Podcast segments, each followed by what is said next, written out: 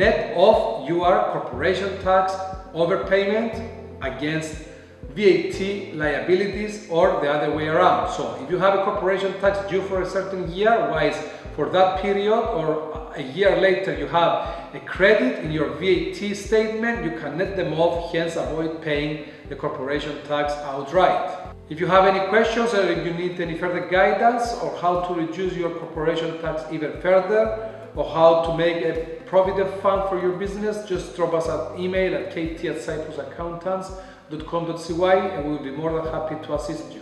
Thanks for watching. Stay tuned for more useful tax tips.